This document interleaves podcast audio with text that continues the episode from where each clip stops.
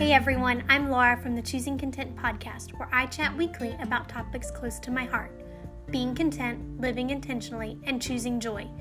Thank you for joining me for today's episode.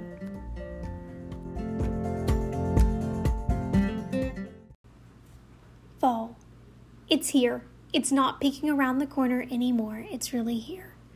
Last fall, Myquellyn Smith, author of The Nesting Place Cozy Minimalist Home, released one of my favorite books, Welcome Home, a cozy minimalist guide to decorating and hosting all year round.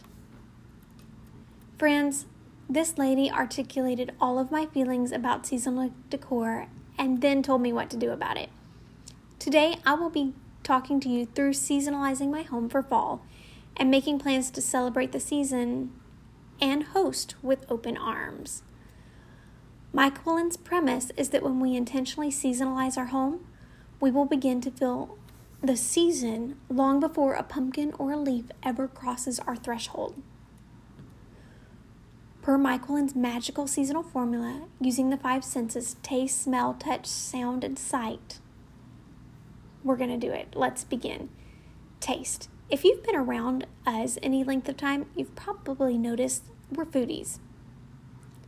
I feel like there are a certain few dishes that begin to sing fall's anthem loudly and I will totally play into it. Chili, served with rice or Fritos. I prefer rice, while Tyson prefers Fritos. Cajun pork chops with rice, green beans, and corn. And for dessert, there is nothing better than a chocolate chip cookie recipe from the Sassy Spoon or the pumpkin spice bundt cake from Dawn the Minimal Mom. These are absolutely gold.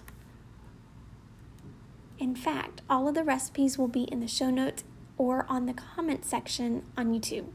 Yes, we are live on YouTube. The next scent we're going to sense we're going to discuss is smell. It's amazing how scent can transform a space. In college, I carefully studied marketing and was intrigued to find out how much effort scent plays into an emotion. A few years ago, I was browsing the aisles at Hobby Lobby and stumbled across Dee Dee's coconut milk and patchouli candle.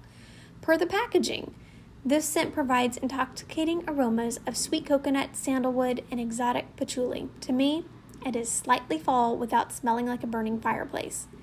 And when I burned the candle for the first time, it embodied all the hopes and dreams I had for fall. When my husband came home that day, he said, Wow, that candle fits our home. That candle is fall to us. And along with that, I usually pick up a Mrs. Meyer's cleaning spray that will last for the fall and winter. If I feel like I'm running a little low, I just water it down. The next one up is touch. This one is always kind of funny to me. I don't like fuzzy things, and those kind of rain during the fall and winter. However, I have made sure that my home has large Euro pillows on the sofa that have a slightly fall vibe, and I'm always on the hunt for the perfect throw blanket. I haven't managed to find that one yet, you know, the one that just needed to come live with me, but I'm willing to wait until the right one is there. And hearing. I think my home has a natural rhythm of sounds if you can't hear the dishwasher. However, I have begun a fall playlist for our home we drink in a little piano with a little bit of guitar for the most part. Now, I'll be honest, this is where I need your help. I've struggled the best way to share this playlist, and I welcome feedback. You're welcome to drop it in the comments on Instagram or on YouTube. Lastly, is sight. Decor is just not one of my strengths. I get frustrated in the fussing and adjusting and leave everything half done for the season so it doesn't usually serve me very well. As a minimal ishist, I've decided for this year just to let the other senses carry the load. Although, if a pretty green pumpkin practically hops into my cart at HEB, I don't think I'm going to take it out. I think the standard decor in my home is strong enough to be sufficient for this year. There's lots of fall things about our home, and unless I find something just amazing, I'm not going to stress about it. Now, earlier in this episode, I promised to share my plans to host, and I'm just going to talk here. I feel like my home serves us daily. I've made an effort to give our home the tools that it needs to take care of us for fall. We've got fall food and smells and and comfy things around us. We have all those things. And our home is well stocked with them. So I think this year, as I go to host, as we invite family and friends in, I think we're just going to treat those folks that come into our home like they're one of the family. Does that make sense? If our home is serving us, then I know it will serve our guests.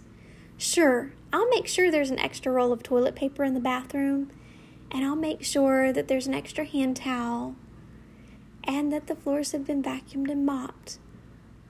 But know for the fall that when friends and family enter my home, I am opening them with open arms and I am expecting them to feel like one of the family. That is how I'm going to do fall this year.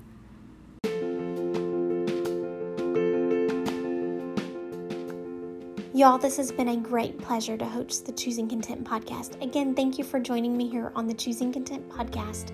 I hope to meet you back here next week. Now, let's go find the good today.